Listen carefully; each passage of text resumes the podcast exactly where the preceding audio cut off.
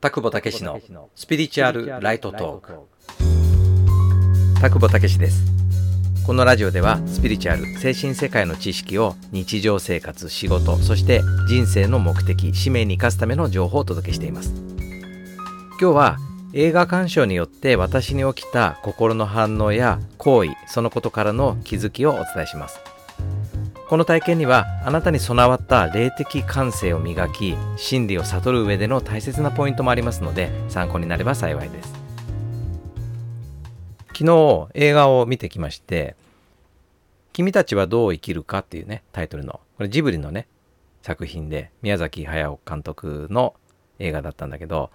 ネット上でね公開されたら見ようかなぐらいしか思ってなかったんだけれども実は7月に毎日ラジオをね、配信する、音声配信するっていうことをやってて、まあ言ってみればアウトプット、アウトプットのね、連続をしていくと、だんだんやっぱりね、いろんなネタが切れてくるので、これインプットが足んないなと思って、かといってね、いつも読み慣れてる本のインプットではなくてね、かといって読みたい本があるわけでもなかったので、じゃあちょっと角度を変えてね、映画でも見てみようかと。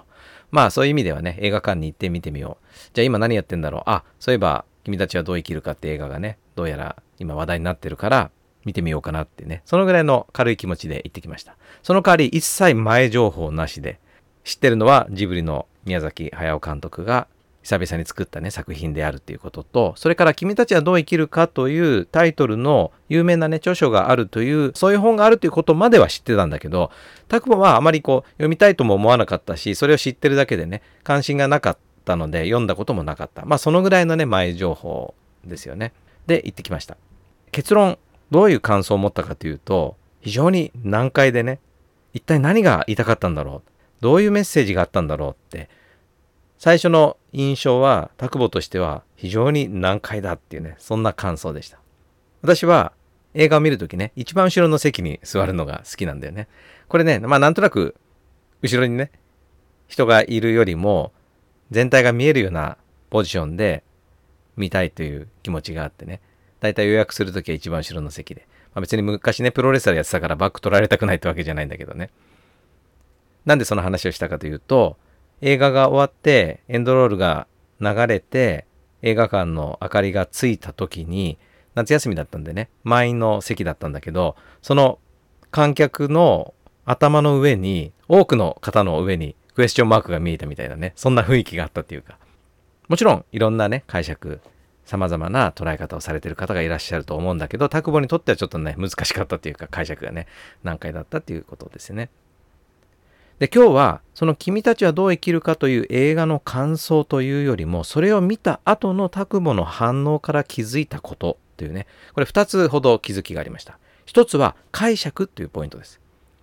解釈っていうのはね、つい人は誰かの解釈を頼りたがるんだなっていうこと。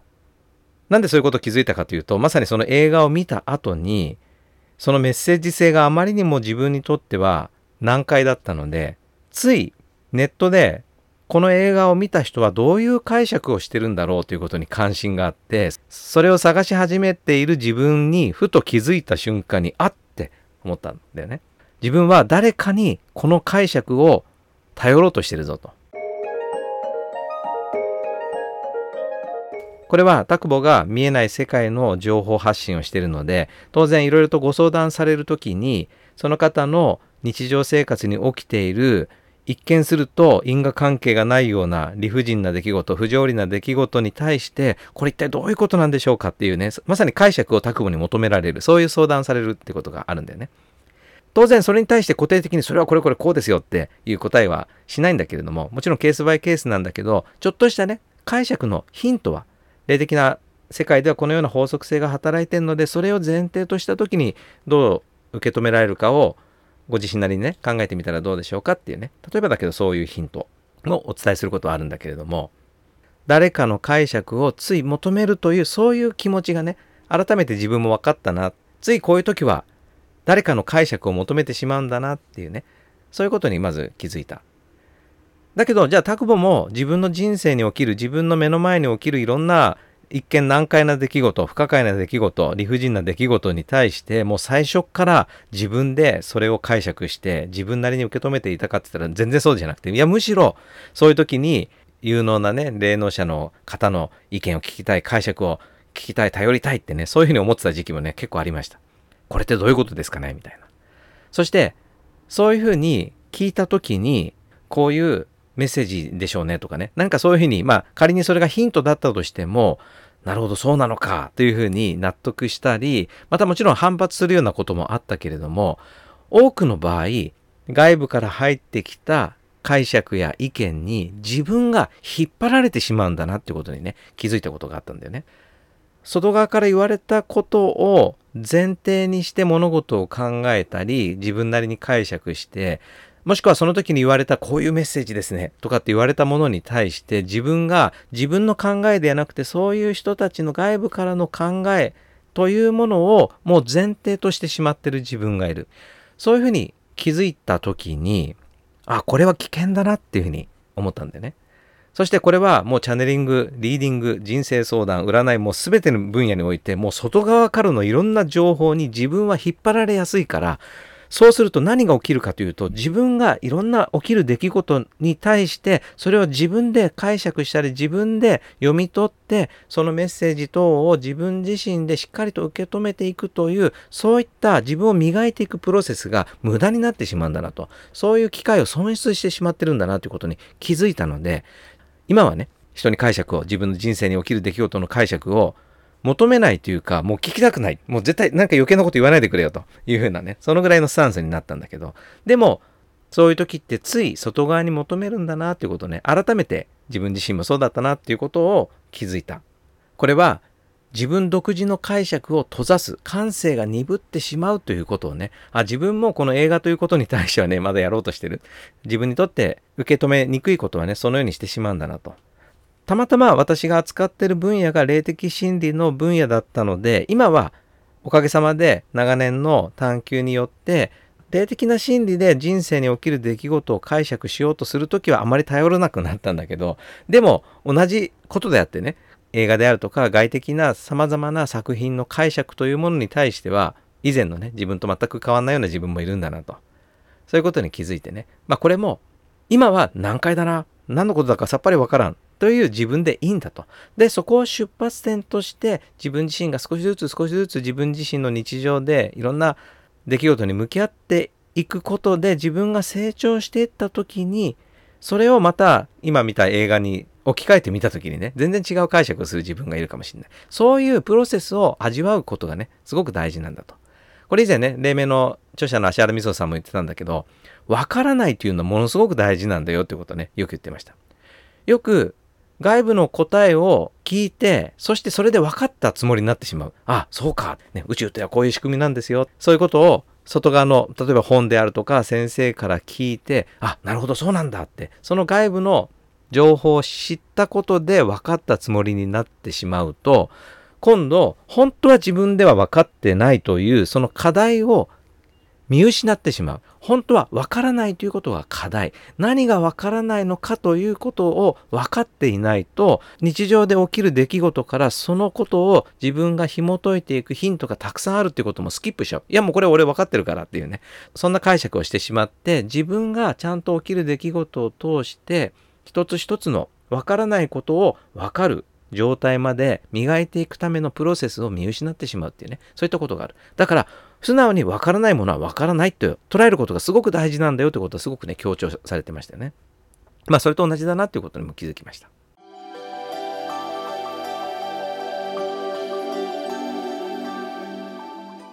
それからもう一つ私が気づいたこと。これは、つい最近、黎明の勉強会でもね、一つの主題として伝えてたことなんだけど、つい自分もやっぱりやってしまってんだなっていうことなんでね。で、それは何かというと、無意識の物差しを私たちは持ってる。無意識に自分なりのフィルターで外側に向き合っている。で、今回なんでそれに気づいたかというと、このね、君たちはどう生きるかという映画の中で展開したそのシーンで、言ってみればね、非常にその異世界のようなね、ものが描かれる。この現実の世界と、そしてその現実の世界のその背後にあるまさにその異世界っていうかね、異空間っていうか、そういった描写がたくさんあるんだけど、それをね、私はどうしても今皆さんに伝えている目に見えない世界の一つの解釈、枠組みを介して一生懸命自分なりにこういうことかもしれないなってね解釈しようとしてる。まさに見えない世界、精神世界の枠組みで、今回ね、その異世界の描かれ方が、あ、これはまさに、いわゆる誘拐のことを表現してんだろうなと。死後の世界、誘拐の世界、アストラル領域のことだなとかね。そんなようなことをどうしてもね、解釈の一つの物差しにしてしまってるんだなっていうことにね、気づいたわけです。で、その物差しから見ると、でもこれはでもそういうこと言ってたとしたら変だなとか、ここら矛盾してるなとかね、そんなような解釈をしてしまってる自分がいたなってね、そういうことに気づきました。で、さっき、他の人はどういうふうに解釈してんだろうっていうね、ネットを検索した時ね、そのね、何人かの方の解釈を見たんだけどね、あ、なるほど、そういう視点か。つまり、他の方の解釈を見た時に、自分が単にこのスピリチュアル、霊的な世界で皆さんにお伝えしているようなこと、この死後の世界とか、アストラル界、誘拐レベルでのことをこのように描いてるんだろうな。それをこの宮崎駿さんの視点から、ご自身に起きたことなのか、人生のことなのかね、何かねその一つの比喩としてこうやって書いてんだろうな。でもだとしたら本当は誘拐ってこうなんだよとかね。そういう解釈をしてる自分がいたわけですね。つまりこれも自分の物差しを無意識のうちに当ててその物差し上での解釈をしようとしてしまうね。そういった性質が無意識に働くんだなと。だからこれもそれがいいとか悪いではないんだけれども自分がどういう物差しでこの出来事に向き合っているのかということに対しても客観的に捉えるようにならないと。知らないうちに自分自身の解釈方向性というものを大前提としてしまって外側の出来事をねいろいろとジャッジする裁くっていうこともねやってしまいがちなんだなってこともね気づきがあったということですね。まあ今日は君たちはどう生きるかというねアニメーションを見て私たちはいろんな自分にとって難解な出来事に対してどうしても解釈しようとする。そういう生き物なんだなということ。しかしその時にその解釈を外に求めるか、それともそれを自分自身の内側に少しずつ分からなかったら分からないなりにそこをちゃんと認めて、そして日常生活のいろんなことに向き合っていくことによって自分自身の視点がだんだん高まっていってそしてあこういうことなんだなこういう意味があったんだなこのようなメッセージなんだろうなっていうふうにね見つけ出していくことの重要性その価値をね改めて気づいたっていうこと。そして無意識に我々は自分なりの物差しを使って外側の世界を解釈しようとしてるんだなっていうねそんなね気づきがあったということをシェアさせていただきました。今日のお話は以上です。参考になりましたらいいねやコメントでお伝えください。またチャンネルのフォローもお願いします。このラジオではスピリチュアル精神世界ジャンルの疑問質問なども随時受け付けております。また本当の自分普遍意識を悟る方法はブログ記事や無料のメールセミナーで公開しておりますのでご興味がありましたら概要欄からチェックしてご登録ください。それでは次回の放送をお楽しみに。ありがとうございました。